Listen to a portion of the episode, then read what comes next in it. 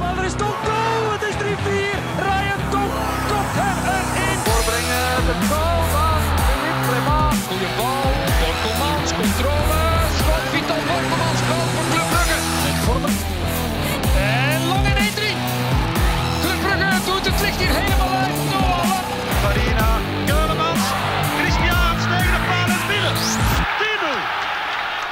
Dag beste luisteraars, welkom bij de zesde aflevering van dit seizoen van De Klokken, een voetbalpodcast voor en door Club Brugge supporters. Wil je op de hoogte blijven van onze laatste nieuwtjes, volg ons dan zeker op ons Instagram-account, De Klokken Podcast in één woord. En op dezelfde manier kan je ons ook terugvinden op Twitter. Heb je vragen of suggesties, dan kan je ons altijd een DM sturen op Twitter of Instagram, of stuur een mailtje naar deklokkenpodcast.gmail.com.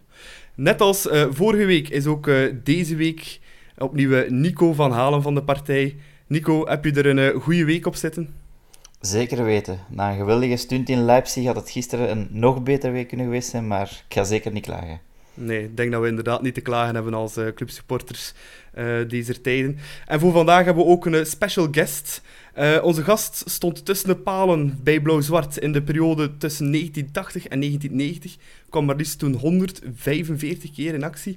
En ook voor het seizoen 99-2000 eh, kwam hij nog heel eventjes terug eh, bij club voor nog eens vier wedstrijden te keepen op Olympia. Eh, welkom, Filip van der Wallen. Goedenavond allemaal. Ja, Filip, je hebt eh, heel veel ervaring op tv, maar heb je ooit al een keer een podcast gedaan of is het ook de eerste keer voor jou? Ik heb er een paar gedaan in de covid-periode uiteraard, omdat we niet kosten live aanwezig zijn in, in, in bepaalde studio. Dus ik heb er een paar gedaan, ja. Voilà. Alvast super bedankt om veel tijd voor ons eh, vrij te maken vanavond, eh, om het eens over club te hebben. Ehm, we gaan er meteen invliegen, want vorige week ja, was er een zeer spectaculaire wedstrijd die op het menu stond. Leipzig, Club Brugge op papier een heel moeilijke verplaatsing voor Club. Club won die wedstrijd met 1-2. Nico, ik kan me wel inbeelden dat er na het laatste fluitsignaal een klein feestje bij de familie van Halen is los, losgebarsten, niet? Ja, zeg maar een groot feest. Na die 1-2 bleef de gelijk, gelijkmaker uit en dan begon ik toch wel echt te geloven in een stunt. De laatste 10 minuten begon ik wel wat te vrezen dat een bal eens goed ging vallen voor Leipzig.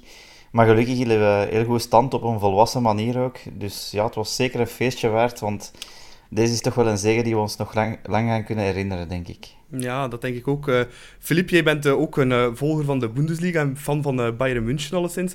Eh, hoe hoog moeten we die, die overwinning nu van club inschatten? want eh, ja, het is toch geen minder ploeg, hè, Leipzig. Ja, heel hoog. Maar niet vergeten dat Red Bull Leipzig de, ja, de vice-kampioen is van, in de Bundesliga van, van. Achter mijn andere FCB, ik zo zeggen. en eh, ja, het is, een, is een hele sterke ploeg, maar wel te weten in reconstructie. Omdat je moet weten dat eh, Julian Nagelsman, een, een trainer, vertrokken is naar, naar FC Bayern.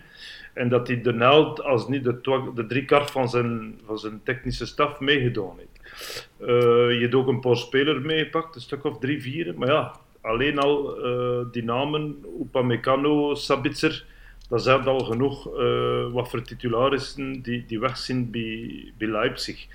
Dus daarom is het eh, wat club betreft een, een serieuze prestatie van daar te gaan winnen.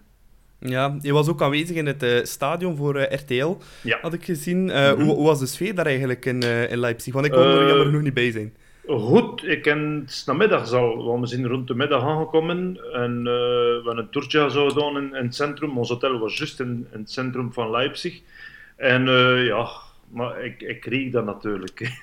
dat was, al de clubsupporters stonden daar eh, pinten te drinken. En eh, ja, dat is een beetje mijn min zesde. Je moet de kat niet bij de melk zetten. Hè. Ik was er direct bij.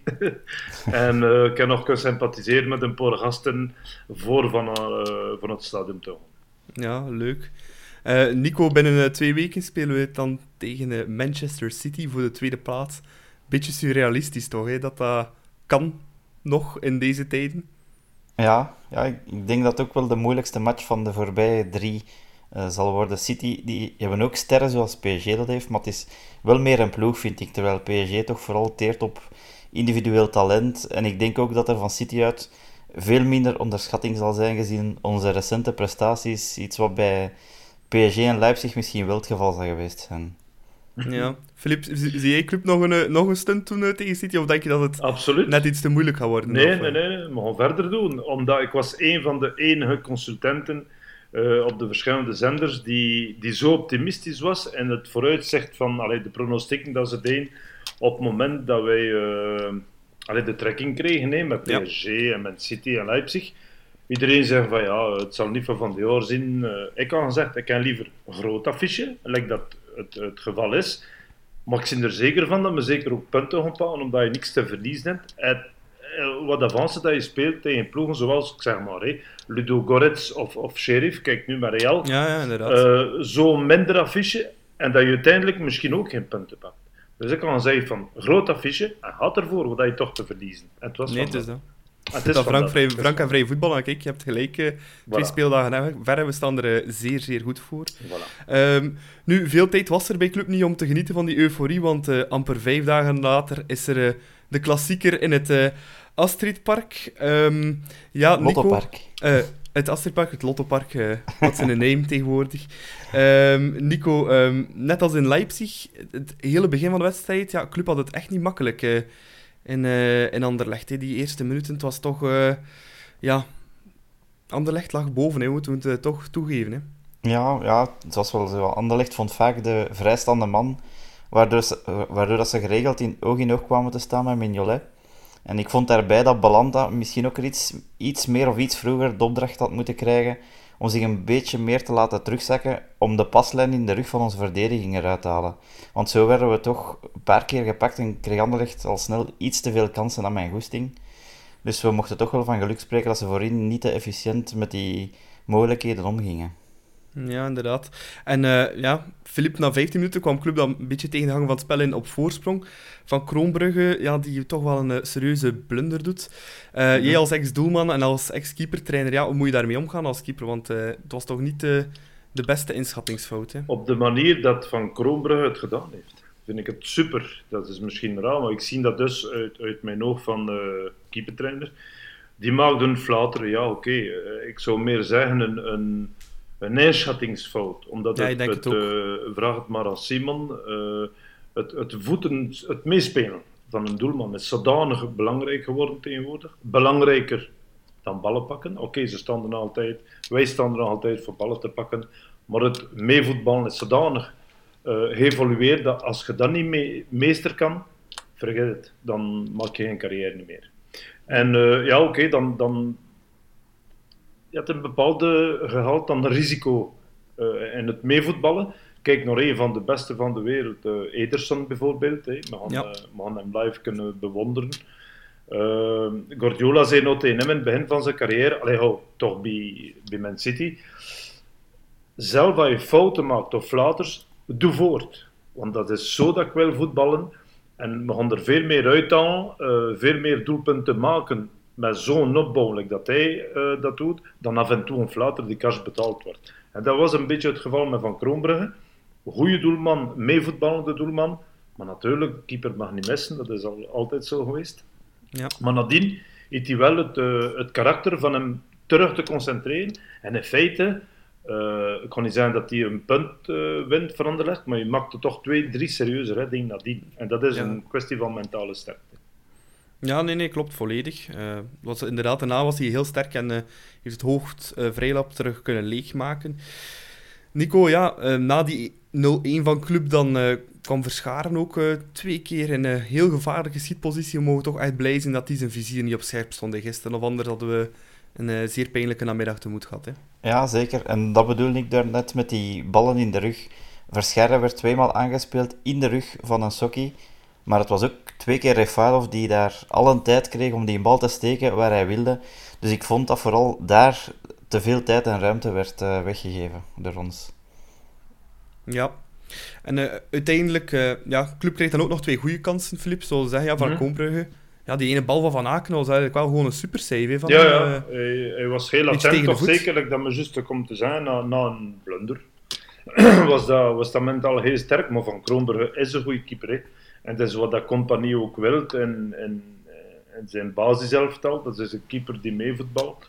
kijk naar Weilenreuter verleden jaar, was dat, dat was niet zo goed. Een pak moeilijker, hè? Eh, ja, pak moeilijker in het meevoetbal. En Compagnie bleef direct achter zijn keeper staan met te zeggen van ja, oké, dat is niet erg.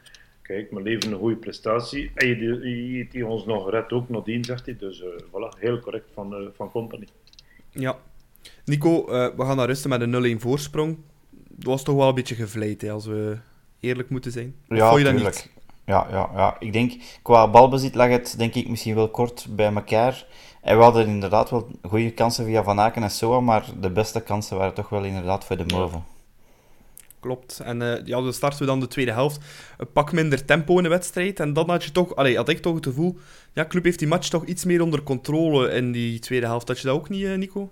Ja, dat wel. Het probleem op defensief vlak werd opgelost, dus we hadden het daar toch al wat meer onder controle. Maar ik had toch graag iets meer uh, wil gezien om ze helemaal dood te knijpen toen.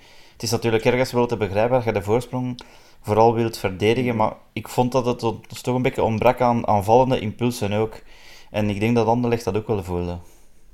Het is ook ja. zo dat, dat, dat club momenteel in een, een groeiproces is en een ambitie, uh, zowel van het bestuur dan, dan, dan, dan de ploeg zelf en van de trainerstaf, is dat ze, een, ze zijn nu een, een, ja, een trade aan, aan, aan het oversteken. In de zin van, vroeger was het Europees spelen, Champions League liefst, zo niet UEFA-beker. En zo hoog mogelijk met kampioenschap en eventueel nog zelfs in de beker. Nu je voelt dat ze een stap gezet hebben met te zeggen: we willen uh, kampioen worden van het begin af. We willen alles geven, alles winnen.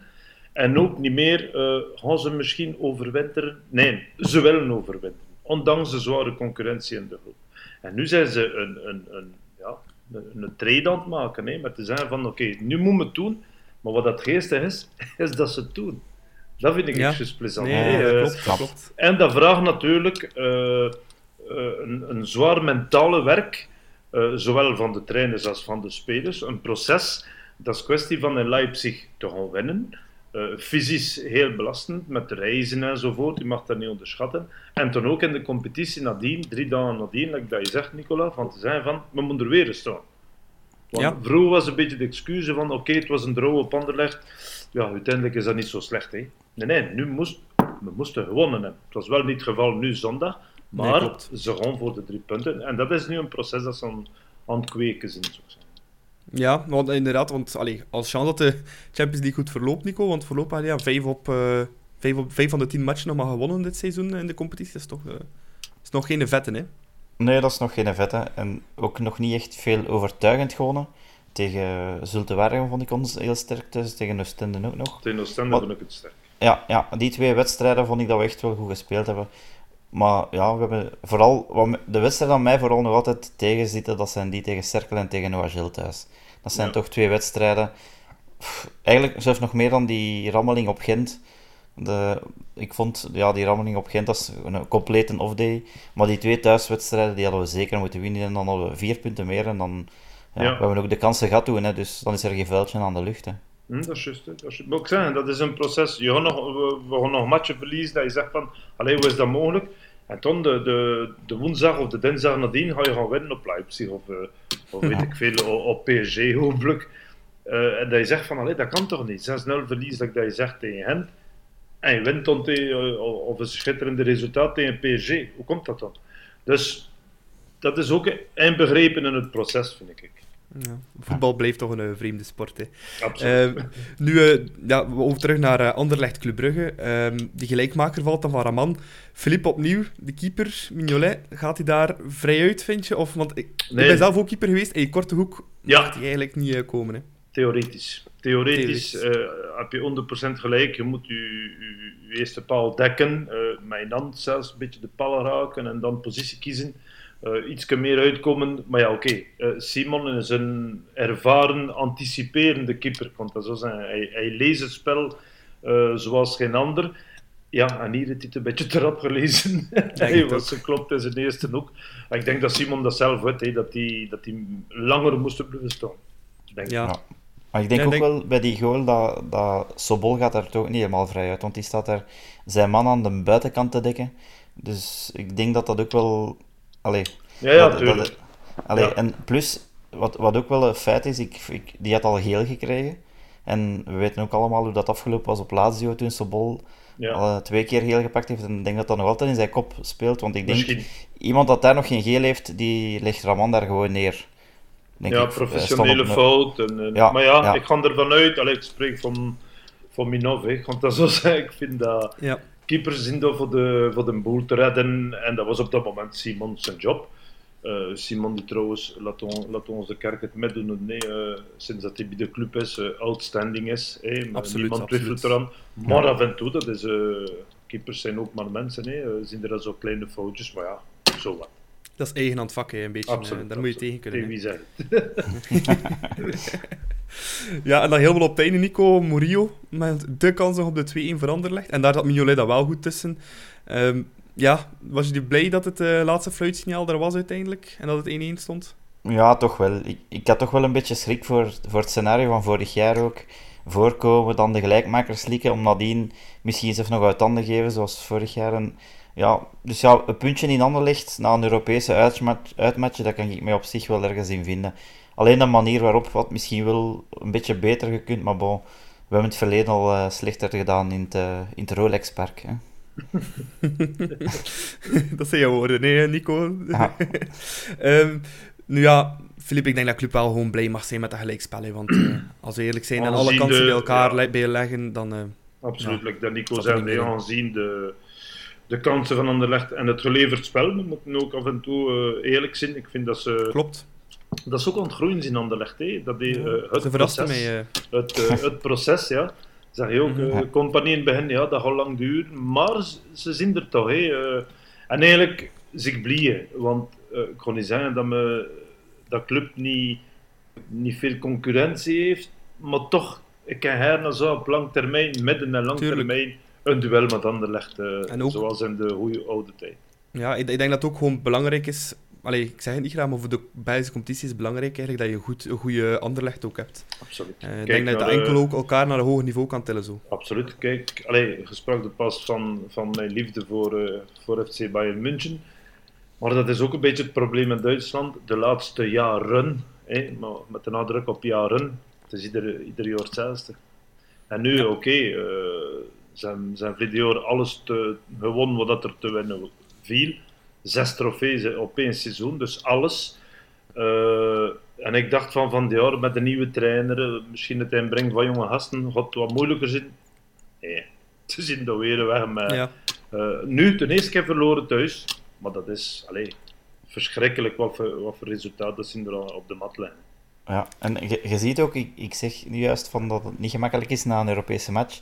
Dit weekend, ik weet niet of je het gezien hebt, Ja, ja. Bayern München verliest, Ah, Real. Madrid verliest, Ja, ja, Ajax ja. verliest, PSG verliest. Dus Ja. Ja, maar Real dat had ook gewoon had ook verloren thuis, hè. die, die, die sheriffs daar, die cowboys. Ja. hè, dat is Ja. toch... eh, ja, Die doen het eigenlijk nog straffer, dat club. hè. Dat is eigenlijk eh, dat is, dat is ja, een beetje omdat jammer niemand dat kent. Niemand kent die ploeg. Ja, de Ja. eerste Moldavische ploeg ooit in de Champions League. Kun je dat eh, voorstellen? Ze gaan winnen op, eh, op Real. Ja, maar we waren eh, er ook dichtbij. Hè. ik was dat Real. ik dat zei.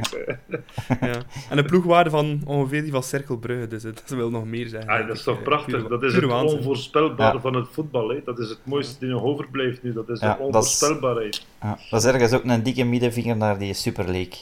Ja, in feite wel. In feite wel. Ja, veel van die ploegen die eraan meedoen, eh, doen het niet super in Europa. Ja.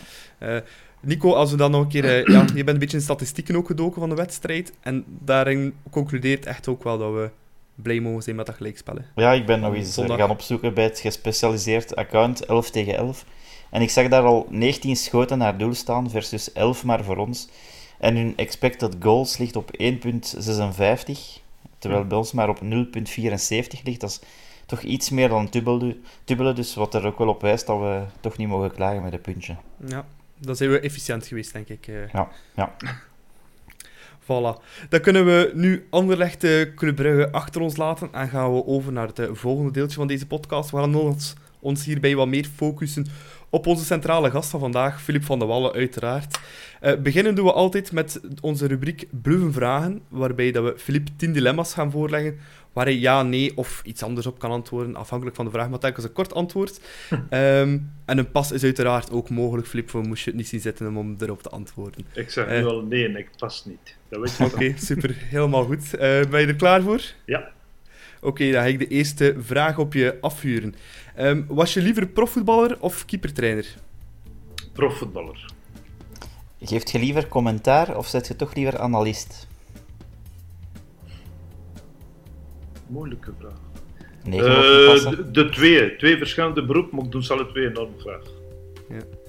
Denk je dat club op weg is om net als je andere liefde, Bayern München, titel na titel te pakken in België? Uh, ja, ik hoop het.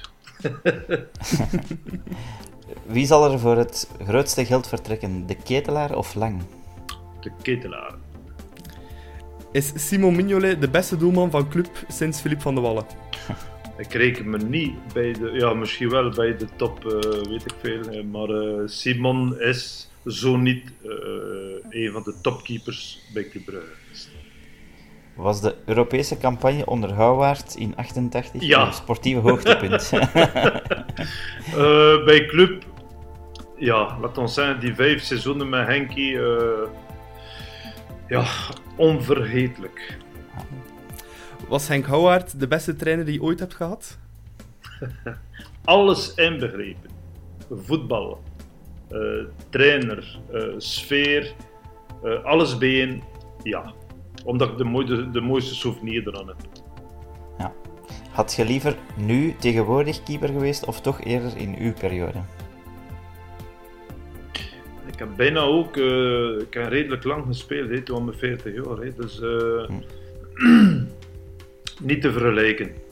Mijn tijd als keeper tot aan de jaar 2000 en nu, het is bijna een ander beroep geweest. Nu, ja. het is een ander beroep. Uh, was er een speler in de kleedkamer bij club die meer grappen maakte met zijn uh, medespelers dan hij? Die andere keeper, zeker, Jensen. en dan heb ik nog de laatste vraag. Doet je nog altijd een dansje als club scoort? Uh, het gaat meer over een, een interne dans, ja. maar, maar, wel altijd. Ik zie nog altijd, ja. Uh, geloof me, uh, dat, dat bloed is bij mij niet rood, maar wel blauw. Ah, fantastisch. Voilà. Dat waren onze vragen voor Filip. Uh, Super bedankt op, er, op te antwoorden. nu kan je iets meer en iets langer en iets genuanceerder antwoorden op de vragen. Um, laten we beginnen bij het begin eigenlijk, Filip. Um, ja, hoe ben je eigenlijk keeper geworden en, en, wanneer wist je eigenlijk dat je ook de kans had om effectief uh, ja, te gaan maken in het uh, profvoetbal? Ik, mijn ouders hebben me dat toen herinnerd. Ik was ja, elf jaar en op school, vooral in het begin van het jaar, van dat in te vullen op een briefje, je naam, je voornaam, je adresse en je beroep dat je en zo toen later. En bij mij was dat gewoon omdat toen was het in Wallonië, dus ik, dat was in Frans uiteraard. En dat was Gardien But. Maar ik was tien jaar, ik, ik invulde op mijn briefje dat ik keeper wilde worden. Dus redelijk vroeg, dat is een feit. Ja. ja. En wanneer, wanneer wist je dan dat je ook effectief allee, ja. het ging maken als prof? Of, of de kans had om prof te worden? Weet je, ik heb mijn eerste uh, profwedstrijd gespeeld. Ik was 16 jaar bij, bij Sporting Charleroi toen, tegen uh, Lokeren. Uh, ik was 15 jaar, ik was bijna in de A-kern, dus bij de U21, dat ze dat nu noemen. Vroeger had je dat, dat noemde je de UEFA juniors. Ja. Ik weet niet of je dat nog herinnert, dat was ja. een heel mooie reeks. En door een kwetsuur van een keeper in die tijd ben ik op de bank beland en de week nadien in het hol, om mijn 16 jaar. En uh, vier wedstrijden gespeeld.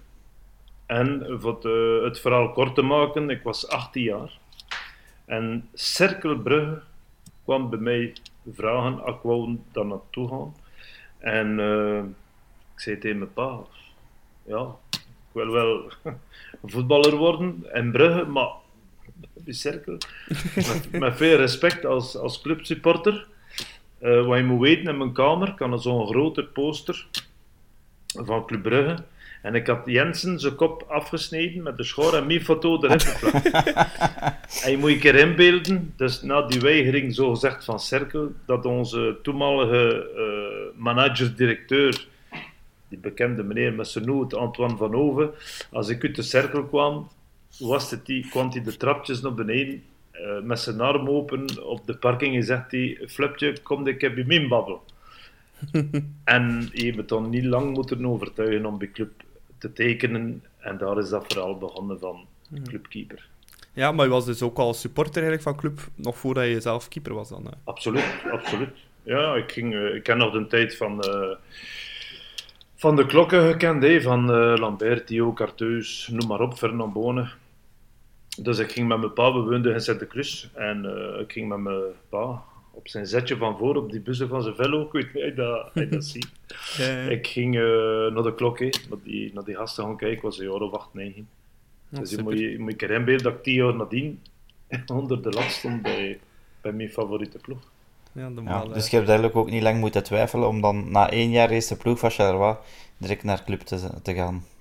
Niet lang, ik heb niet moeten twijfelen. Het was, het was, uh, en pas op, want ik woonde in Wallonië toen ik zit toen alleen uh, in de jaren ja, in 1980, hè, dat was, uh, uh, dit bestond niet, vergeet dat niet. Een smartphone. Ja, ja dat, dat, dus dat was een beetje op avontuur vertrekken, terug naar Brugge, alleen gaan wonen in de Smeestroten, op een studiootje.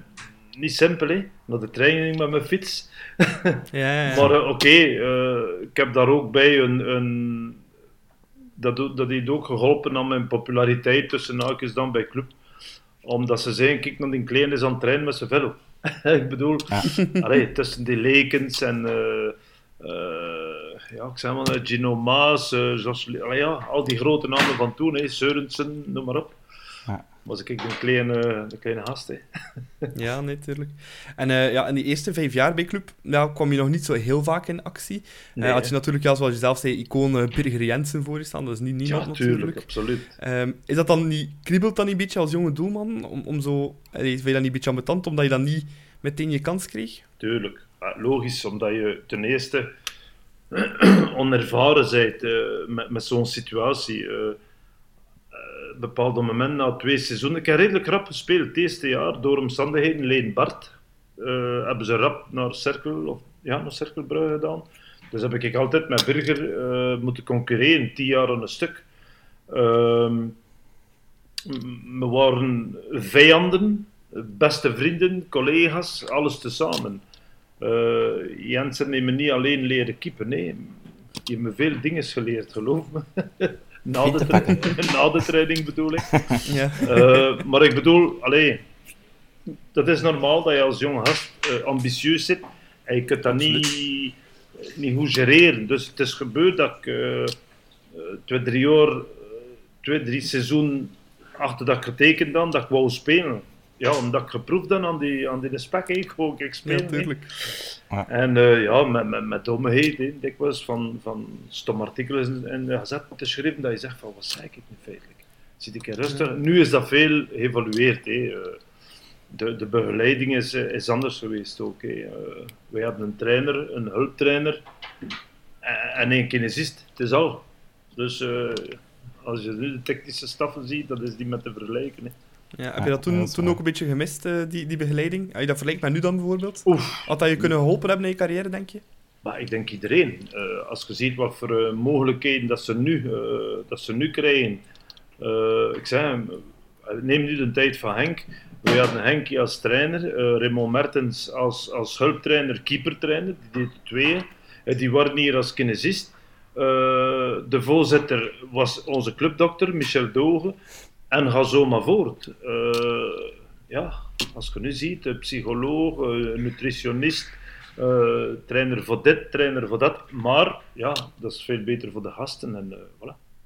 Ja, en, en doordat je dan zo weinig aan spelen toekomt, heb je dan nooit niet getwijfeld om toch een transfer te maken voor meer speelgelegenheid? Ja. Jawel, jawel, maar hier was het toch blauw en, en, en, ik was in de club van, van mijn leven.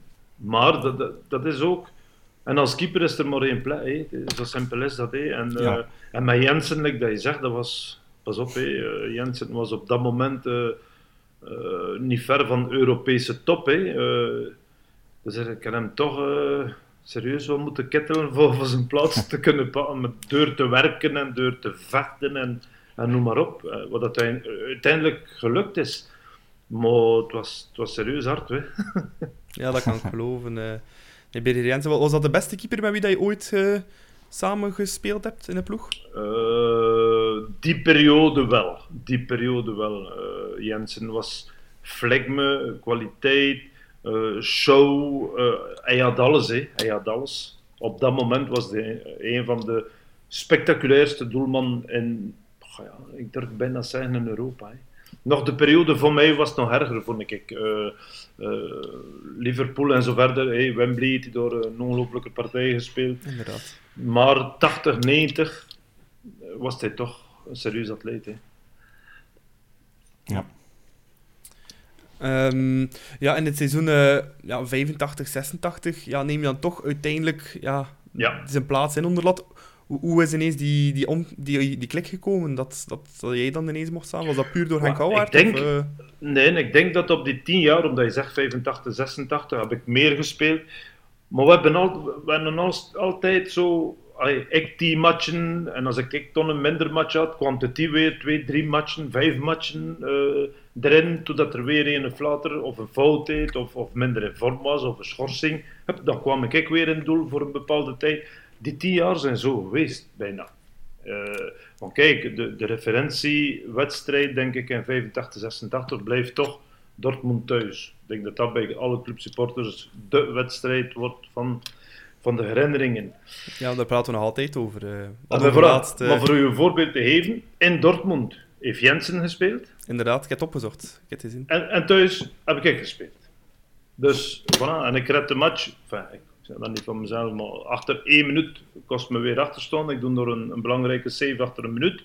En zo begint de trein te gaan. En, en kwalificeren ons op de gekende manier. Ja, ja. inderdaad. Een spectaculaire 5-0 was het voor de luisteraars die het nog niet zouden weten. Maar uh, ik denk, uh, we hadden over laatst ook Henk Houwaard in onze podcast. Uh, ja, die zelfs, uitgebreid over had. Ook zijn mooiste moment als, als trainer. Absoluut, ook, absoluut. Ja. Destijds. Ja, ik denk, Howard had, had het ook over 85, 86, waar er een Jean-Pierre Papin meespelen bij club. En hij zei dat dat toch een van de strafste was die, die hij heeft gekend. Was Papin echt de, de, beste speler die je ooit als ploegmat had? Uh, nog een keer, in, in, die tijd, in die tijd was dat een van de. Uh, waarom? ja, ik, trok al, ik was altijd met hem. In die tijd is het niet moeilijk. Waarom? Omdat hij Frans klapte en ik, ja. ja en ik ook. En dat horen we, waren altijd tezamen. Maar alle dagen wordt dat minder uitgestoken. En dat is niet normaal. Niet normaal. Ik heb nog uh, Nadine, wat heeft de gouden bal gewonnen. Dus de Europese voetbal van het jaar. Ben ik nog in uh, Frankrijk uitgenodigd geweest uh, met Bernard Tapie, jammer genoeg gisteren overleden.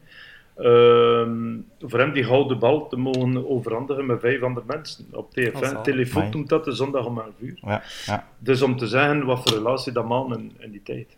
Ja, schot is ook allemaal binnen bij jou op training of uh, je er toch een paar kunnen Vele, vele. En weet je, weet je wat dat er toen gebeurde? Uh, we wisselden, want ik kan een, een redelijke harde trap, zou ik zeggen. En Jean-Pierre ging her in het doel gaan staan. Dus na de training bleef hem altijd zeker nog een half uur op, op het veld. Waar die uh, ja, een kart aan een stek uh, aan, aan bommen was, hele kanons. en dan ging hij, ik gaf mijn handschoen, ging hij in het hol. En trapte ik. Ik had zo eh, een kwartier aan een stuk naar hem. Hij deed dat redelijk goed. Kon hij aan de lat, want heel groot was hij. Ja, ja, ja, ja, nee, maar uh, ja, de serieuze detente. Ja, ja, ja, als hij kopte ook. Verticaal, kopte, ja, ja, absoluut. Ja, ja. ja. ja. ja. in, dat ver, in dat seizoen 85, 86 ja, greep je ook net naast de titel na testmatchen uh, tegen uh, Anderlecht. Is, is, dat nog altijd je grootste teleurstelling in je carrière of, of, of niet? Uh, de twee grootste ontgoocheling uh, bij club uh, in die periode is die titel, die testmatch tegen Anderlecht, omdat we niet verliezen uiteindelijk. Hè. Als je, terug, als je ja, die nu terug, ja, met, die, met, met die regel van de doelpunt op verplaatsing. Die dat is wel gedaan zelfs. Dus we spelen, als ik me goed herinner, een 2-2 daar of 1-1. Nee, 1-1 op Anderlecht ja. en 2-2 op Olympia. Ja. Dus je verliest niet. Ik weet nog dat ik de laatste minuut zelfs begin te dribbelen weg naar Munaron. Uh, en Munaron redt een beetje, de doelman, de doelman veranderd. Ja. Redt een beetje de meubels daar veranderd en ze worden kampioen. Hè. Maar ja. een van mijn grootste onthoudingen, die match. En dan die halve finale natuurlijk tegen uh, Espanyol. Barcelona. Ja, ja. ja, Die twee. ja en, en- maar het seizoen daarop, dan, je spreekt nu van Espanyol, maar dat was wel legendarisch. Onder, onder andere die legendarische 5-0 tegen Dortmund in... Ah, dat Allee, was niet te doen. Daar spreken mensen nu waarschijnlijk toch nog veel over aan. Ja, ja, ja. Omdat, allee, de omstandigheden waren heel speciaal. Ik weet nog, het was, het was enorm koud. Eh, je moet je ook inbeelden dat eh, de, het voetbalveld niet, niet verwarmd wordt, eh, lijkt nu. Hè. Nu spelen ze niet meer op een hard bevroren veld. Dat is bijna, bijna gedaan. Maar toen, eh, ik weet nog, ik had dat zo van een lange broek met dat zo van, van, van, die, van die kussens opzij, Ja. van die Ja, ja. elleboogstukken, dat je zegt van, allee, dat kan toch niet. En eh, de, de lijnen meken ze dan nog met, met, met, met soorten krijt. Vroeger, die, die, dat was bevrozen, nee? dat was zeker zo 10 centimetertjes, een, een, een bulte zo. En je zegt van, dat, kan je toch niet op spelen? We speelden trouwens op schroefjes, hè? op, eh, op basketten. Hè? Ah ja, nappen had je dat geen zin op zo'n bevroren grond. Ja, nee, allee, onvoorstelbaar. Eh, het stadion was vol om, om ja, we speelden om 8, 8 uur 30 of 9 uur en om 6 uur was het Olympia eh plein, plein vol. Hè? Ja. En eh, ja, onvoorstelbare herinnering. Ja, hoe, hoe verklaar je dat club, allee, dat seizoen, want het was heel tijd op verplaatsing, verliezen Europees en dan thuis het helemaal omdraaien. Hoe, hoe verklaar je dat dat kan in die spelers? Eh, mentale weerbaarheid en ook geloven in eigen kunnen en het geluk provoceren. Eh, Henk was ook zo iemand van eh, niet te veel analyse van de tegenstander en zo verder. Dat was echt zo van, jongens, we zijn minder even goed dan hun. Hè. Beetje gelijk Clement nu doet. Ja, een deel, een deel. En wij hadden de mogelijkheid niet van zo'n wedstrijd te voorbereiden, lekker, lekker nu natuurlijk. Maar het was zo van, jongens, mouwen opstroppen en eh, we vliegen erin. Hè. Maar dat was letterlijk ook eh, erin vliegen. Hè. Als je de, de wedstrijd ziet van bepaalde Ja. gasten toen, dat je zegt van, come on, zeg, dat kan toch niet. En ook het geluk provoceren. Hè. Eh, en het feit van nadien kunnen we pinten gaan drinken naar de, eh, oh ja, naar Nedermarkt of naar de plaatsen, dat was op zich al een motivatie voor te winnen. Misschien moeten we dat terug opnieuw invoeren. Hè. Misschien dat dat extra, extra Ah, wie helpt. weet, wie weet. Vrees dat er niet in gaat zitten met social media tegenwoordig. hè. Ja, ah, Nu- dat is het. Ja. Dat seizoen pakken jullie ook de titel natuurlijk in 88. Ehm, Ja. ja, wa- wa- was dat club de beste ploeg dat je ooit in hebt gespeeld? Ja, ik denk het wel. Alles tezamen. Hè. Ik bedoel, eh, kwaliteit, eh, sfeer in de, in de kern. Ehm, het geheel was voor mij de mooiste periode als speler. En ik denk dat veel supporters mij dat nu nog vertellen dat dat zo was. Ja. Ja, en, en in die periode, het is ook bekend dat je een zeer goede band had met Tou Mamadou. ja, Maak- ja. Wat maakte dat zo speciaal tussen jullie? Maar ook de taal, hè. Als, eh, als ze hier neergekomen, eh, neergeploft zijn, ga ik zo zeggen. Ze is, eh, ja, het was ook Frans, hè. Dus Ja, natuurlijk was Flippen ja. weer de ideale Iets moeilijker verstaanbaar dan, ja, maar, hè. Ja, zeker Mamadou, want like dat. Maar, allee, vrij toffe gasten. eh, ja, speciaal, hè. Dat is niet meer nu, like die Afrikaan die nu in onze competitie komen. Eh, trouwens, mocht maar op dat moment, denk ik, drie buitenlanders meespelen. Hè? Ik denk dat dat, dat, dat zo Ja. was op dat moment. Hè? Rosenthal, Ronnie was erbij, Mamadou en, en, en nog één. Dus moet ik erin beelden. eh, maar ze, ze hadden het heel moeilijk, eh, aanpassingsperiode ook zo zijn. Omdat ze, ja, dat was van hun echt zo letterlijk van Afrika komen naar Brugge. Ja. Dus je moet je erin beelden, eh, het verschil, kan ik met hen er moeten gaan winkelen. Ze zagen dingen eh, in de winkels dat ze nog nooit gezien hadden. Hè? Ja, nee, dat Allee, kan kun, inbeelden. kun je dat nu voorstellen? Dat is, dat is ongelooflijk. Maar dat, maakt het, dat maakt het juist zo mooi. Nee, Ja, gelijk sneeuw en zo, dat, dat is ook voor die mannen allemaal. eh, Och, de eerste keer dat we ze Ja. fietsen, want ze hadden- een velo gekregen van de oude burgemeester van Malen, omdat ze geen ribbewies aan. En eh, op het moment dat ze in de regen fietsten, hè, ja, wa- was het achterste van hun broek nat natuurlijk. Hè. Ja, Dat verstonden ze niet. Ze zeiden, nou, hoe, hoe komt dat hier nu? Dus ja, allee, het tafereel dat we meemaakt met die gasten, onverre- jammerlijk eh, is Mamadou overleden, een Ja. jaar en een half Ja, inderdaad. Ik heb dat ook gelezen. Hè. Ja. Nu, jullie zijn ooit ook een keer met club op een oefenmatch geweest in Senegal. Dat moet toch ook een, een aparte ervaring geweest zijn? Ik zie niet meer teruggekomen. Ik heb dat verteld verleden keer. Dus, eh, dat was een week dat we naar daar geweest zijn. En uh, we zijn in, in, in, Dakar geweest. En dan uh, naar de Casamance dat, dat is een provincie in Senegal, heel beneden. En, mm -hmm. en Ziguinchor. Een week aan een stuk. Allee, ik ga je de details besparen, want dat duurt te lang. Maar voor het verhaal kort te maken, is de club, heel de delegatie van de club is teruggegaan naar Dakar en toen met vliegtuig naar België. En het was toch vakantie, het was na het seizoen. En dan zie ik altijd zo'n beetje een, een, een avonturier ben geweest. Had ik gezegd van, ik ga niet naar huis met de vlieger, ik blijf daar. en ik zit terug naar Dakar te voeten geweest met mijn rugzak, aan mijn clubkostuum en mijn voetbalzak gegeven aan de gasten. En ik zit terug van Ziguinchor, zijn de Casamance, 426 kilometer te voet gedaan naar Dakar. Dus ik heb Afrika gezien. Ja, wat en, en geuren en kleuren. Dat zal wel. Ja. En Gouwart die zei ook dat, de, dat, de, dat het vliegtuig... Dat, Oh. je- dat hij heel veel schrik had in het vliegtuig. Ja, had hij daar in gezien? Het lag daar een lijk, denk ik, van achter het dat vliegtuig.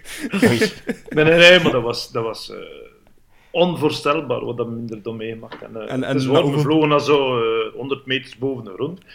En ik denk zelf niet dat er een deur aan het vliegtuig was. Die deur was gewoon, die, die deur was gewoon open. Amai. Hopelijk had je gordel laden. Ja, niet te doen, niet te doen.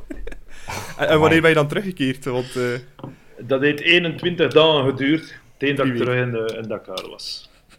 Toen was tijd, terug tijd voor gaan trainen. onwaarschijnlijk. Ja, en in, die, in de kleedkamer toen, in die periode, je stond ook nogal bekend als een grappenmaker. Wat zijn zo de, de beste grappen die je ooit hebt uitgehaald? Is dat de podcast van een euro of 65 zeker? We hebben tijd, we hebben tijd. Nee, maar het zijn er zodanig vele eh, dat, we, dat we het gestoken hebben. Ik was niet alleen. Hè. Eh, ik zal u de namen besparen. Eh, maar hoeft de- niet. Maar, nee, maar ik het ook niet doen. Eh, maar de Grise, Kenneth Brille, Dennis van Wijk, eh, Frankie, Leo, Jensen, noem maar, noem al die gasten op. Eh, we er allemaal aan mijn, aan mijn dingen uitgestoken dat je zegt van... en daarom vertel ik er niet veel. Ten eerste uit, uit, uit respect voor, voor onze tijd. En ook, ik vind dat dat in, onze, in ons valiezetje moet blijven. Onze Ja, memories. Eh Ja. die af en toe open gaat als we elkaar zien. En de meeste woorden die men, die men allee, dat ik als we te samen zijn, is van, weet je nog? Ja, ja. Dat zijn de twee woorden die altijd terugkomen als we zo op een reunie zijn van het spelen van, weet je nog? En dat is ons dozetje aan herinnering. Ja. ja. Zou je op zo'n eh, reunie ook nog een keer een grapje durven uithalen met een of de ander in? Dat zou wel zien, tuurlijk. ja, tuurlijk. We veranderen niet, we veranderen, maar we veranderen niet van, eh, van binnenin. Dus natuurlijk, tuurlijk. Eh, ja, in, in 1990 ja, vertrek je dan bij club na, na, tien, na tien mooie na- jaren naar Ja. Germinal Ekeren. Ehm, hoe, hoe is het eigenlijk tot een einde gekomen dan bij club? Ah, wel, weet je, het is ook zo, als je titularis bent en speelt op een, op een redelijk niveau. Hè. Eh, ik was ook al een paar keer geselecteerd voor de nationale ploeg. En ehm, wat gebeurt er dan? Wat, dat je on, wat dat de mensen zeggen dat, dat ongelooflijk is, is in het begin, als je een save of een, een reddingen doet of een penalty uithaalt, in het begin is dat oh, ongelooflijk. En achter tien jaar, als je iets goed doet, is dat bijna normaal geworden. Dus dan zeggen ze, ja, dat is flippen. Hè. En dan een, flatermeek of een fout, ja, was, ja, dat is ook flippen. Dus dat was een beetje déjà vu. En eh, met de komst van onze, onze Danny, eh, ook heel sterke keeper, ook mooie carrière bij club, eh, dacht ik van, ja, het is misschien het moment voor eh, aan iets anders te beginnen. En ik moet zeggen, ik ben toen naar Germinal Ekeren vertrokken en ik heb dus zeven, terug zeven schitterende jaren beleefd. Met een, een, eh, een ploeg, ja, een mindere ploeg, maar toch een ploeg eh, wat dat veel eh, ploegen schrik had van te komen spelen hè, tegen Ekeren. Want we hebben toch Ah. twee of drie keer finale van de beker van België, gewonnen tegen Anderlecht trouwens. Inderdaad. Europees bijna ieder jaar, met al van die oude rakkers. hè, Simon Tamata, Jos Darden, noem maar op. Ja, dat, was toch, dat was toch speciaal. Ja, ik, ik speelde toen ook Megascore. Ja, in, ja. in Nieuwsblad. En ik weet dat ik er van Germinal Leker ook wel altijd Ah, voilà. geregeld in zette. Bijvoorbeeld aan u zette ik altijd als, als mijn vaste keeper, omdat jij ook vaak scoorde, Ja, leverde jij ook veel punten op. Ehm, bijvoorbeeld een Gunther Hofmans zet ik absoluut. er ook altijd in, Ja. scoorde ook heel veel punten.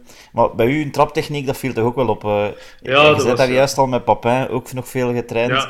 Eh, eh, Is dat iets dat je van nature had, of heb je dat Eh, echt op getraind? Van nature uit, ik had altijd een goede traptechniek en ook eh, ja, met de jaren natuurlijk. Hè.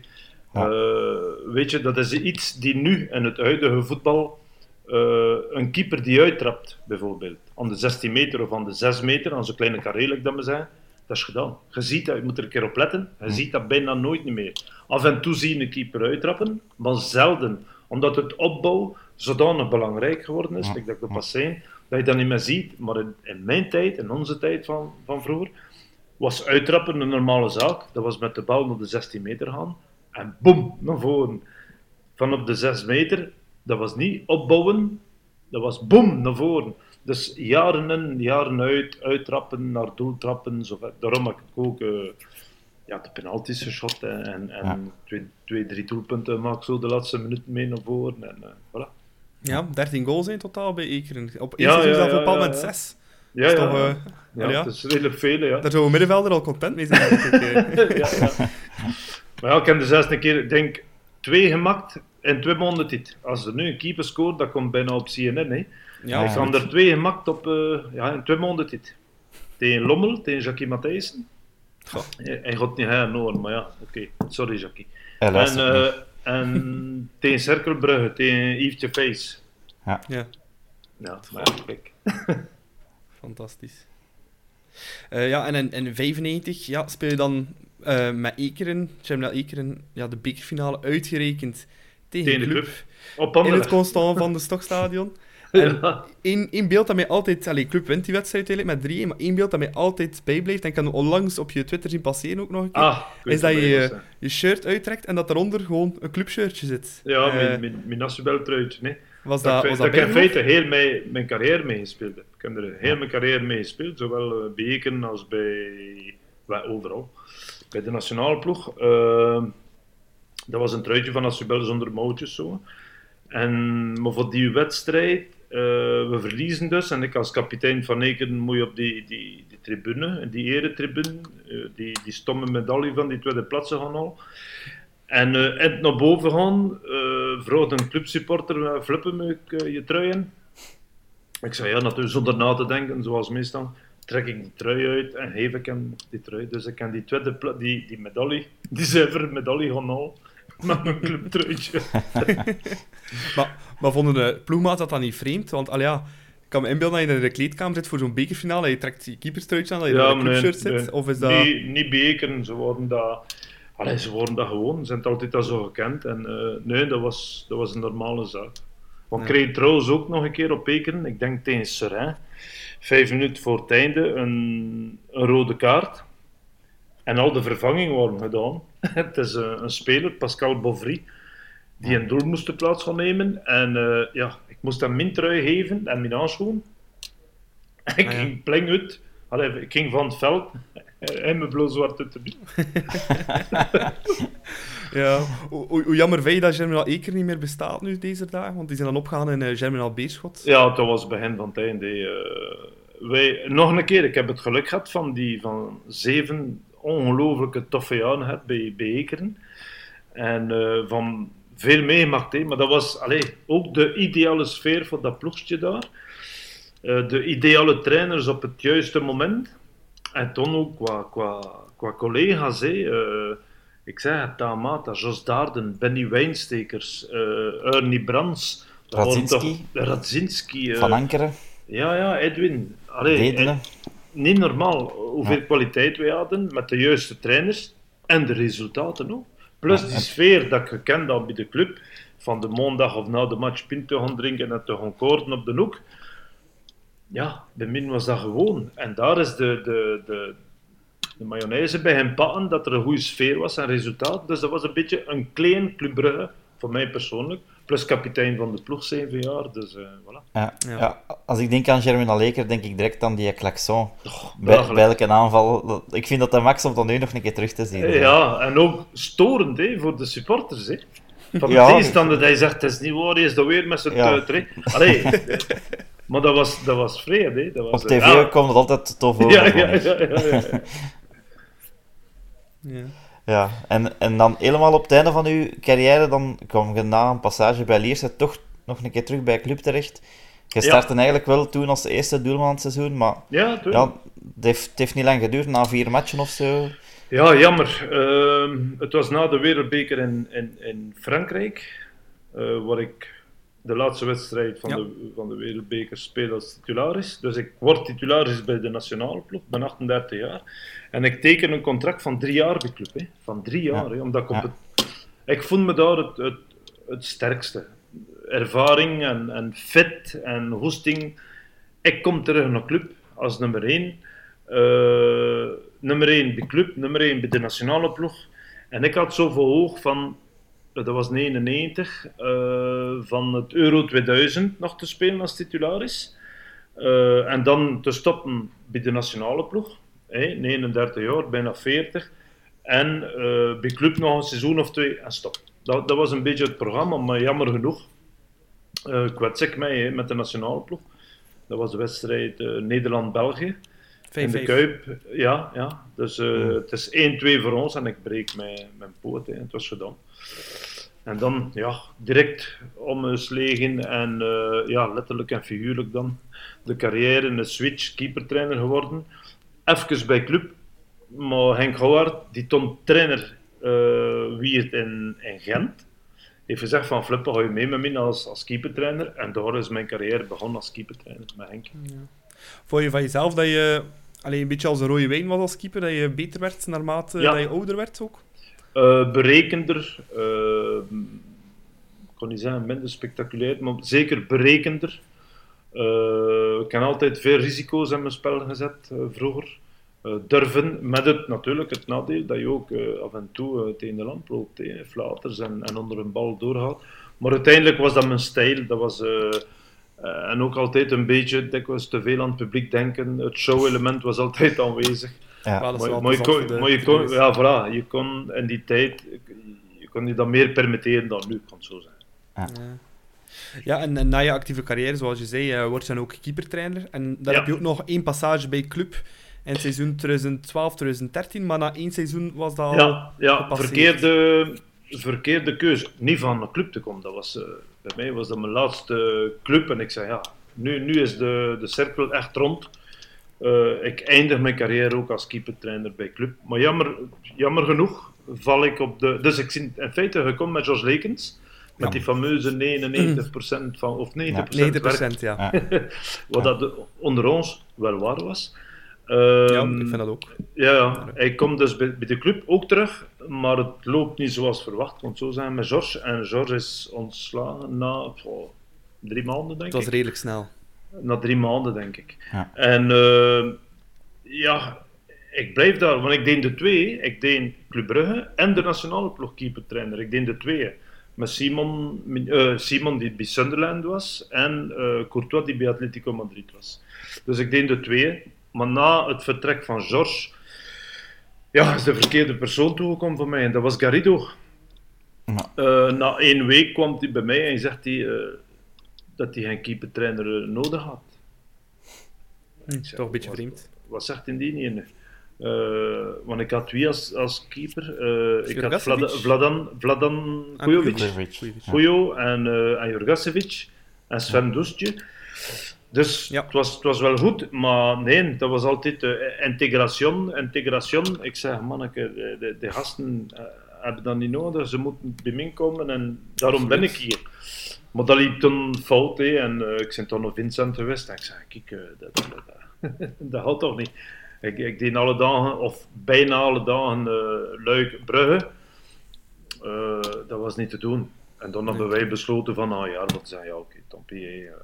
En toen ben ik naar Mechelen geweest. En dan nog standaard. Dat is de twee grootste allee, ja, inschattingsfout, maar je weet dat natuurlijk nooit op voorhand. Ja, hè. dat, was. Mijn eerste vertrek als speler van Eken van naar te gaan. Dat had ik niet moeten doen. Uh, volledig fout gelopen, maar ja, oké, dat, dat, is zo.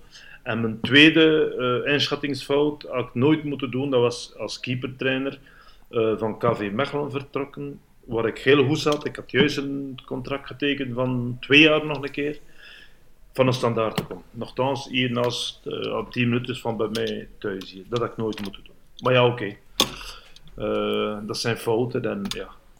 Hey, ja, ben ik maar dan het ook voorhand ook heel moeilijk inschatten. Voor hetzelfde geld blijft Leekjes, gaat draait het wel goed. En, uh, absoluut. Nog jaren ik er nog, voilà, absoluut. absoluut, absoluut. Dus, uh, het hangt soms veel van uh, externe factoren af. Ja, ja. Um, ja, dat waren onze vragen, maar we hebben ook nog een paar vragen binnengekregen van luisteraars. Um, Graag.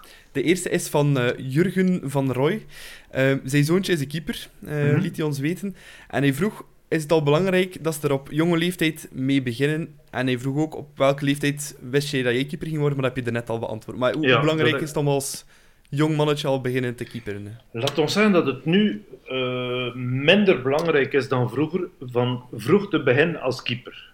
Omdat, like dat komt te zeggen, uh, het meevoetbal is enorm geëvolueerd en is super belangrijk voor jonge keepers, zodanig dat ze dat vroeg onder de voet hebben en dat ze later gewoon meevoetballen. Dus ik zou zelfs zeggen, laat ze in het begin, ondanks dat ze goesting heeft voor keeper te zien, laat ze meevoetballen op training, matchjes, zoveel mogelijk meevoetballen. Uh, op het veld, als centervoor, ik van achter, ik links, rechts, maar ook een, een, een basis aan keeper. Uh, initiatie en noem maar op, dat ze, dat, dat ze het hol gaan staan, maar toch ook dat ze meevoetballen. Dat is in de jonge jaren superbelangrijk. Ja, maar ik denk dat bijvoorbeeld Mignolet pas ook op zijn vijftiende keeper geworden, of zestiende, ook heel laat. Pas, ja, redelijk laat he, bij sint ja, ja, ja, ja, ja. ja. Het gebeurt ja. regelmatig een keer. De volgende vraag kwam van Hoppietje en die vroeg hoe ging Birger Jensen er eigenlijk mee om toen hij in seizoen 87-88 definitief zijn plaats overnam? Had hij hier minder had hij daar minder problemen mee door zijn leeftijd? En was hij dan iemand die zijn ervaring nog makkelijk doorgaf op training? Jawel, het is dat ik dat kwam te zeggen. Hij heeft dat op plaatsen. In het begin had hij er moeilijk mee dat, dat door aan de deur kwam kloppen voor zijn plaats te pakken. Maar ja, oké, dat is de ambitie van, ja, van Johan Has, die ambitieus is, eerlijk dat toen worden. En natuurlijk, hij dacht altijd dat hij uh, ja, altijd de nummer 1 van club ging zien. Maar ja, dan kwam ik. En... Maar desondanks waren we echt goede moten. Want als ik wegging en hem ging weg, worden we meestal met twee. Uh, bij Nicole Lambert vroeger waarschijnlijk nog vooral van gehoord. Ik ben onze, onze pintjes aan drinken. En, uh, maar een keer op het veld, dat was iedereen voor zich. Uh, nee, dat viel mee. Dat viel mee. ik weet, zowel ik in het hol als Birger in het doel, we gingen nog naar elkaar toe voor de match, voor elkaar succes te wensen en nadien debriefing maken. En, nee, nee, zeker niet. Het is nooit kwestie Allee, van vijandelijkheid. Zeker niet. En tegendeel. Ja. Uh, Michael die vraagt: wat was de moeilijkste beslissing? Van Charleroi naar Club of van Club naar uh, Germinal Ekeren? Van Charleroi naar Club Brugge zeker niet. Dat was uh, zeker geen moeilijke beslissing. Ja, van Club naar Ekeren. Ja. Van Club naar Ekeren, omdat ja, ik had het meegemaakt, tien jaar aan een stuk. Uh, ik moest dan nog naar Antwerpen en uh, veel respect voor de Antwerpenaars, hè, want ik heb daar zeven schitterende jaren meegemaakt. Maar als Bruiling naar Antwerpen gaan, te, zijn ze dat? Het staat? Weg van de party. maar ja, uiteindelijk uh, is alles. Maar van, van club te vertrekken neemt men altijd pijn gedaan. Ja. De volgende vraag kwam van Patrick Verkruisen. en vraagt hoe en wanneer is uw fascinatie voor Bayern München ontstaan? Uh, heel vroeg. Uh, ik heb ook een andere hobby. Uh, dus de bergen, bergbeklimmen, skiën, alles wat met de bergen te maken heeft. En dat is al van heel lang geleden. En al mijn kameraden, Duitse kameraden, die woonden in de streek van Bayern. En als je natuurlijk het, het geluk had, allez, ik vroeger van mijn, mijn hobby, dus in de bergen gaan, en al die kameraden van München en wie komt er dan dat spelen als keeper? Onze Jean-Marie Paf toen. ja, uh, was dat uh, vanzelfsprekend dat ik supporter werd van, van Bayern München en na Club Brugge. Het is daarom, ja, twee FCB's, hè, Brugge en München. En Barcelona, dat is dan voor mij persoonlijk. Ja, maar Ja. dat is voor u.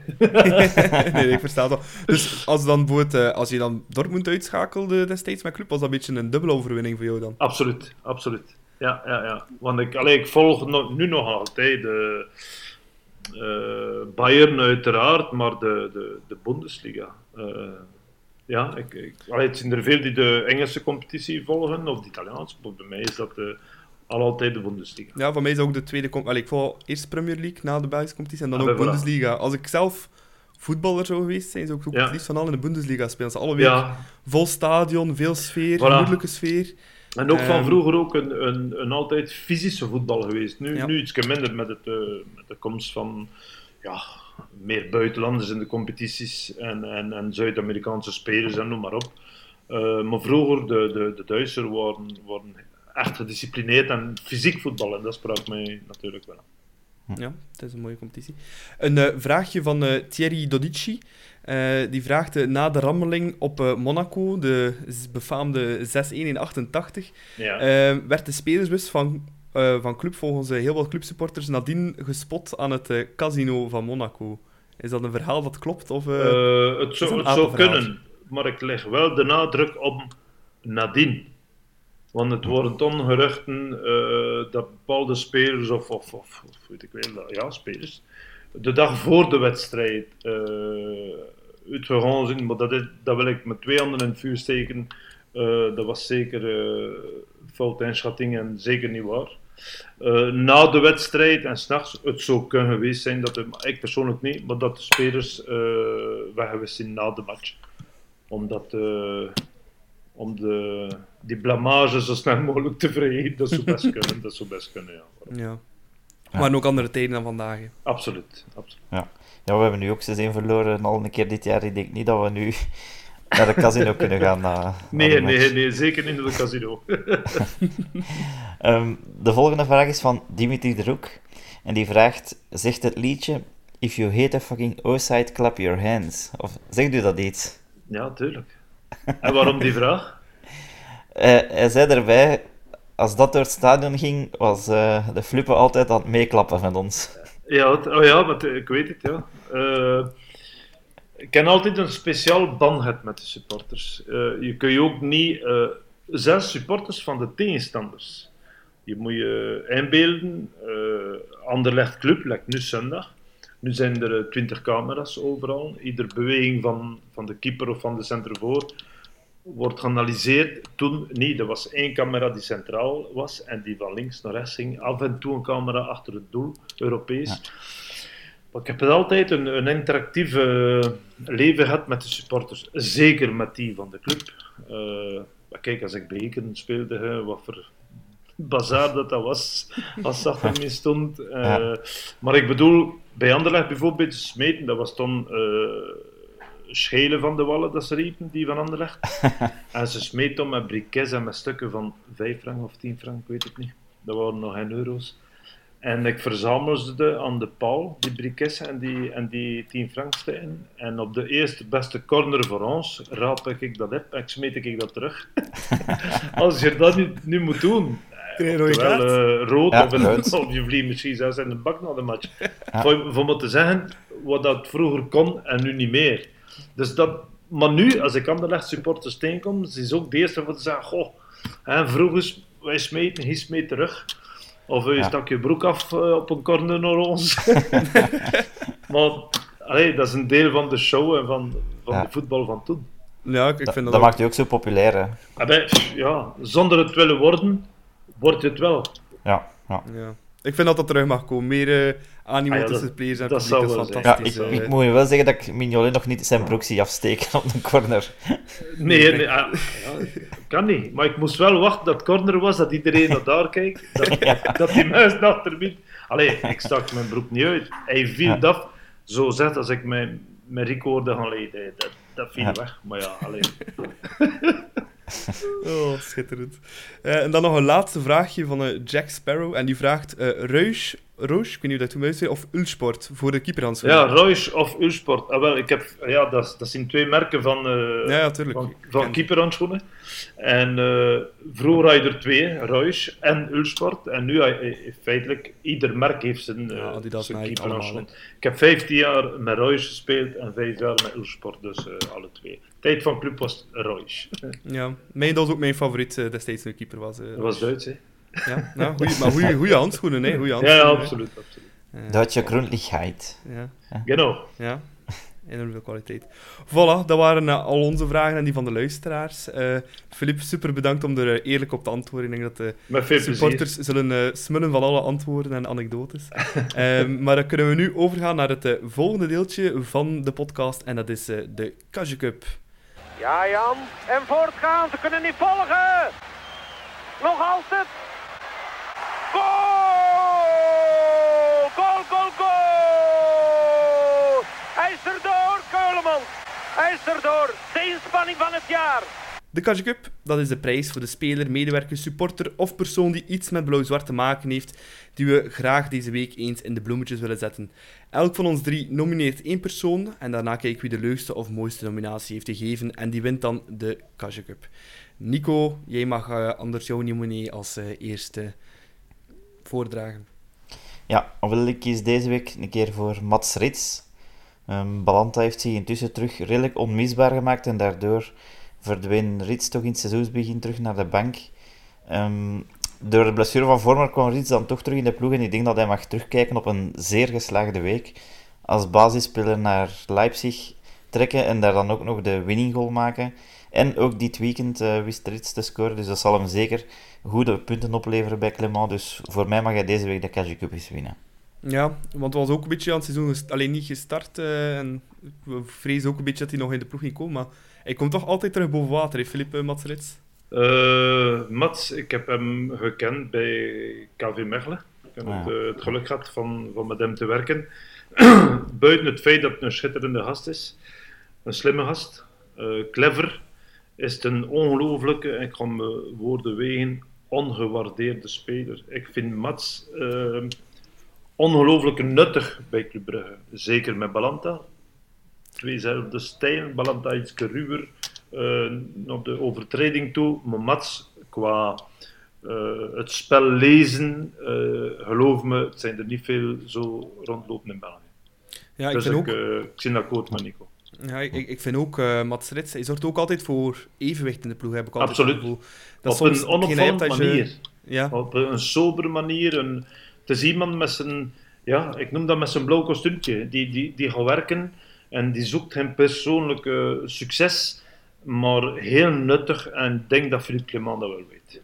Ja, en, en jij zegt een slimme, en dat zag je ook bij de twee goals dat hij gemaakt heeft, vond ik. Want Absoluut. het is twee keer dat hij echt het spel leest en anticipeert. Ant- voilà, absoluut. Hij, hij sprint er naartoe en derde kan nu twee keer scoren deze week. ja, ja, volledig mee akkoord mee. Filip, je hebt ook een uh, Catch Cup nominee voor deze week. Eh, moet dat van, van de week zien of in het algemeen? In het algemeen, in het algemeen. Maar ook iemand in de bloemetjes zetten die je graag ziet eh, bij Blauw-Zwart. Maar het zijn er zoveel. hè. Ik zou een hele hoop bekers kunnen uitreiken aan, aan, aan mensen van, van Howard. Ik kan, ik kan een paar namen noemen, hè, van Henk Howard tot, eh, tot Mamadou dat we spraken, tot Antoine Van Hoven, tot de huidige voorzitter, eh, eh, het bestuur, de support. Het zijn er zoveel, omdat dat de held, allez, ik kan niet zeggen de held van mijn leven, maar toch ik heb zodanig veel meegemaakt op club. Maar voor één eruit gaan, ik ga onze kapitein pakken van vroeger, de Kage. Ja, ah, de Kage zelf. De Kage zelf. Omdat uh, aan spreken van eenvoud, van uh, credibiliteit, dat wil zeggen kapitein op een normale manier, zonder het persoonlijk su succes te gaan zoeken. En ik ga zijn kwaliteiten als speler zelfs niet meer herinneren, omdat uh, dat een van de boegbeelden is van het niet alleen Brugse, maar Belgisch voetbal. Absoluut. Dus ik kies voor Keulemans. Maar ik kon ook, uh, zoals veel denk ik, broeren, Pascal Plovy eruit gepikt hebben. Uh, Je hebt daar een leuke anekdote mee, hè, met die bijnaam.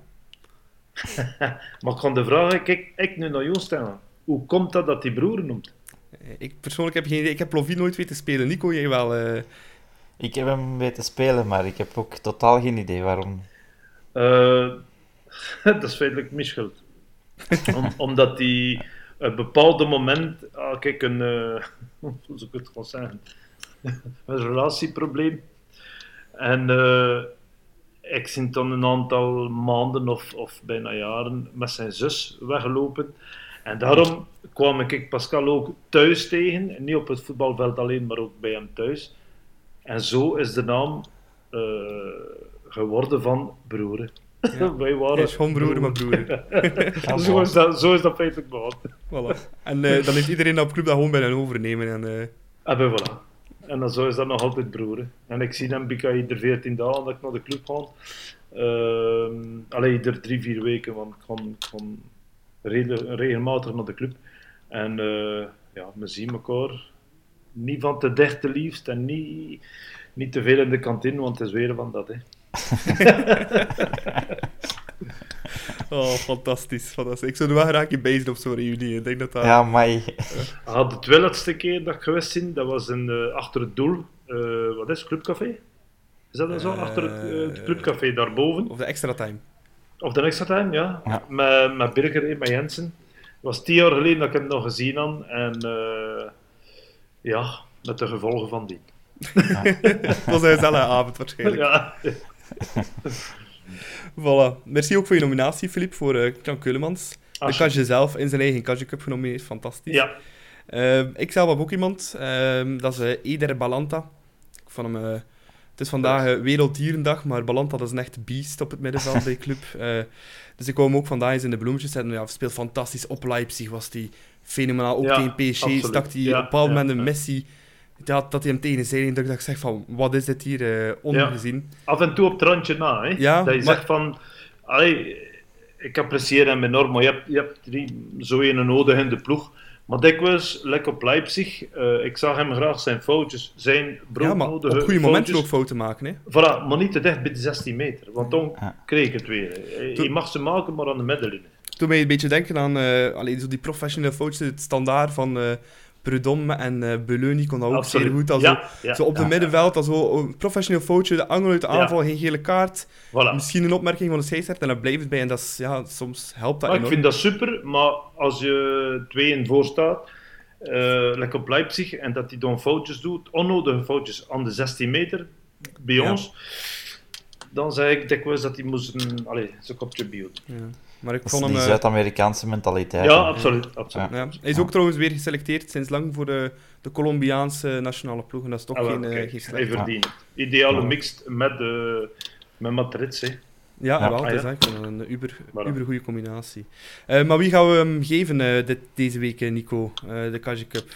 Talanta, Rits. Ik vind Kaji het drie zelf. mooie nominees, maar... Ja, vind de het is meer algemeen, hè. het is meer in, in het algemeen. Dus, wie ben ik om er de cashen uit te halen, natuurlijk. In zijn eigen cashen cup. Hè? Ja, ik ik heb ook, nog, ik vind ik heb hem ook nog nooit gewonnen, zijn eigen Kaji Cup. Dus ik, ik vind het wel een keer een leuke. kijk, eh. kijk. Dus, eh, Ja. Jullie zijn de, de bazen. Hè. maar, nee, nee, beslist mee. Je bent vandaag ook gast, hè, Filip. Je hebt evenveel eh inzegging als ons. Hè. Ik heb een idee, Nicola. We, we nemen de cashen en we gaan met Filip, met Filip volgende keer mee naar de reunie om die aan de cashen af te geven. Voilà, het is dat. Afgesproken, afgesproken. Voilà. dat. De Kaje, jij wint eh, deze week eh, de Kaje Cup. Voilà, daar zijn we er helemaal uit.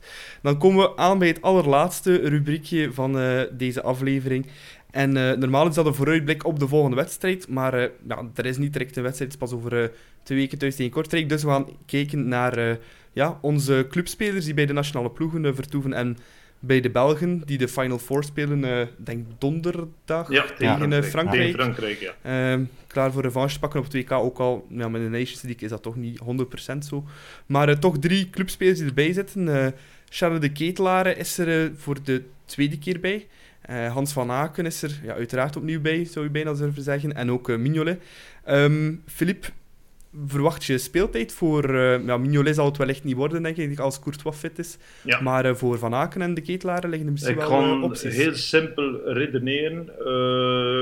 Ik denk dat Cour- Courtois dat dat normaal is en Simon weet dat Ja. ook. Ik heb ze trouwens alle twee gehad, drie jaar en een half bij de nationale ploeg als trainer. Toen was Simon in doel bij mij en Thibaut iets minder, dan is dat gewisseld. Dus twee topkeepers. Dus het is normaal dat, dat uh, Thibaut met zijn statuut bij Real Madrid Absoluut, in het doel staat. Tegenover, eh, ik gooi er Charles de Ketelaar van het begin bij als titularis.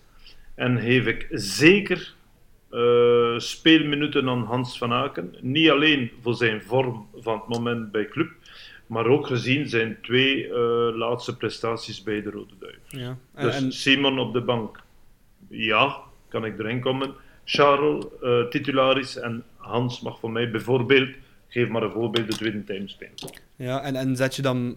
eh, is dat dan in combinatie met Lukaku dat je dat dan ziet, de ketelaar? Of zie je hem ergens anders op het veld? Rond, eh, ik zie hem meer ronddraaien. een beetje zoals Dries Mertens normaal zou moeten doen. Ja, ja, ja. Of zelf eh Eden Hazard op zijn linkerflank. Eh Charles heeft ook al bewezen dat hij daar zonder probleem... Het is meest zijn plaats, denk ik. Daar een beetje, dat hij op zijn rechtervoet kan binnenkomen. Ik vind dat ook. Eh, ja, want Eden Hazard zit in een, ja, in een speciale situatie ook. Zijn. Is hij 100% fit? Ja, nee. Niet veel speelminuten bij Real. Dus ik gooi er Charles zeker in. Ja. Nico, denk je dat dit de grote doorbraak kan worden van eh, Charles de Ketelaar bij de Duivels, denk je? Ja, hopelijk. Hij verdient het ook. En ik ga niet zeggen als basisspeler misschien, want daarvoor is de concurrentie ook niet min natuurlijk. Er is ook één groot verschil tegenover vorige keer. Dat is dat Kevin De Bruyne terug fit is. Ja, Dus, absoluut. ja. dus ik, ik verwacht die ook wel zeker in de basis.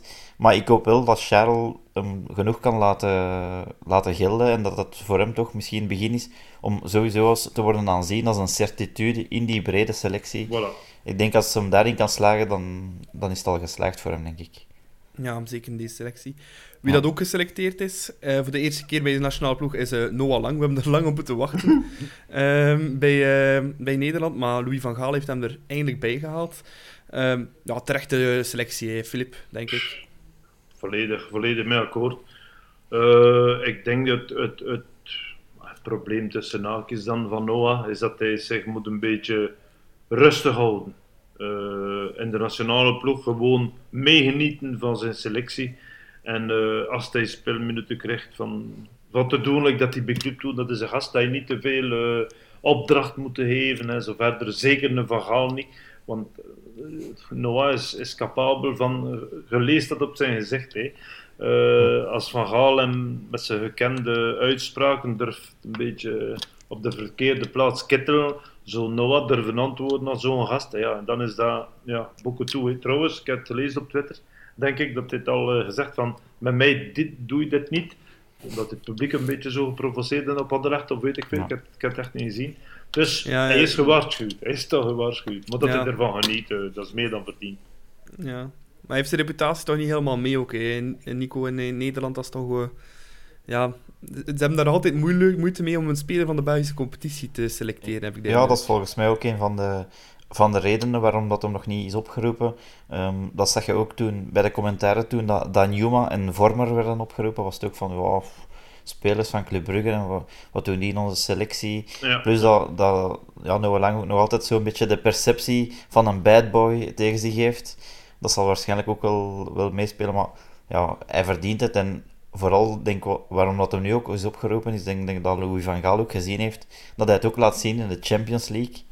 En dat is waarschijnlijk toch wel een goede waardemeter om er nu bij te nemen, denk ik. Ik denk dat die match tegen, tegen PSV eh, veel gedaan heeft, hè, omdat PSV, alle ogen ja. waren op die vedetten.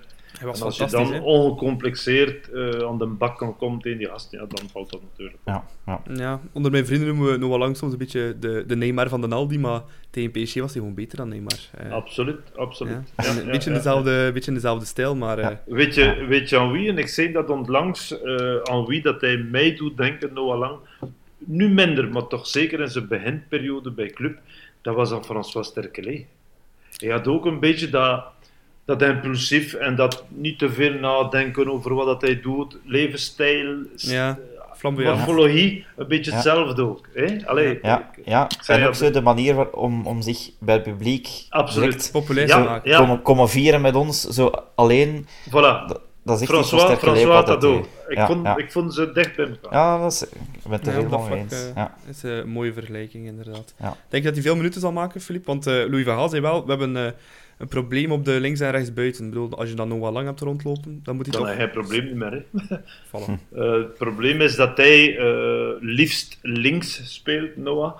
En dat hij hier op de rechterkant. Maar je moet hem dat zelf niet vertellen aan Noah Lang. Zet hem gewoon eh, links-rechts op een pen. Hij gaat wel zijn ding doen. Zeker weten. Als hij hem goed voelt. Als hij Gewoon hem geaccepteerd voelt. En eh, als hij vertrouwen heeft, laat hem maar doen.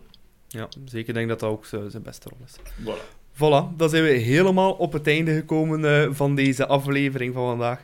Eerst en vooral ga ik eh, Nico bedanken om er deze week opnieuw bij te zijn. Nico, Dat was graag gedaan, Nicola. Het was altijd leuk en ik vind het altijd tof als we zo'n gast erbij hebben, natuurlijk, die verhalen. Ja, we hebben er al veel gehoord, zoals van met jou, Howard, eh, een paar weken geleden. En met Dimitri de Roek en zo. En ja, het is van, vandaag weer een fantastische ik opname, ken- vind ik. En geloof me, ik heb maar 10% verteld. Hè. ah, wel, dus we kunnen nog één keer terugkomen dan. eh. Voilà. George zou zeggen, nog 90% te gaan. Nog 90% gedaan. Voilà, en uiteraard Voilà. ook eh Filip, super bedankt om tijd voor ons vrij te maken. Ik hoop dat je het zelf ook een beetje plezant vond eh, in de Maar je ziet het Klokkenpodcast. wel. Hè. Ja, voilà. De glimlach is er, eh, ontbreekt Voilà. zeker niet. Voilà, dan ga ik als, laatste, als laatste onze kanalen nog eens herhalen. Je kan ons volgen op Instagram met @deklokkenpodcast en ook op Twitter met @deklokkenpodcast in één woord. Je kan ons altijd een DM'tje sturen of met vragen, opmerkingen, suggesties. Stuur ons gelijk wat je wilt, we gaan er zeker op antwoorden. En je kan ons ook altijd mailen naar eh, uh, deklokkenpodcast.gmail.com. Bedankt voor het luisteren en tot over twee weken. Dan is Nico er niet bij, wel Matthias. En dan hebben we normaal gezien ook een eh, special guest. Ik kan nog niet verklappen wie. Eh, en tot dan zeker luisteren, zou ik zeggen. Tot over twee weken. De is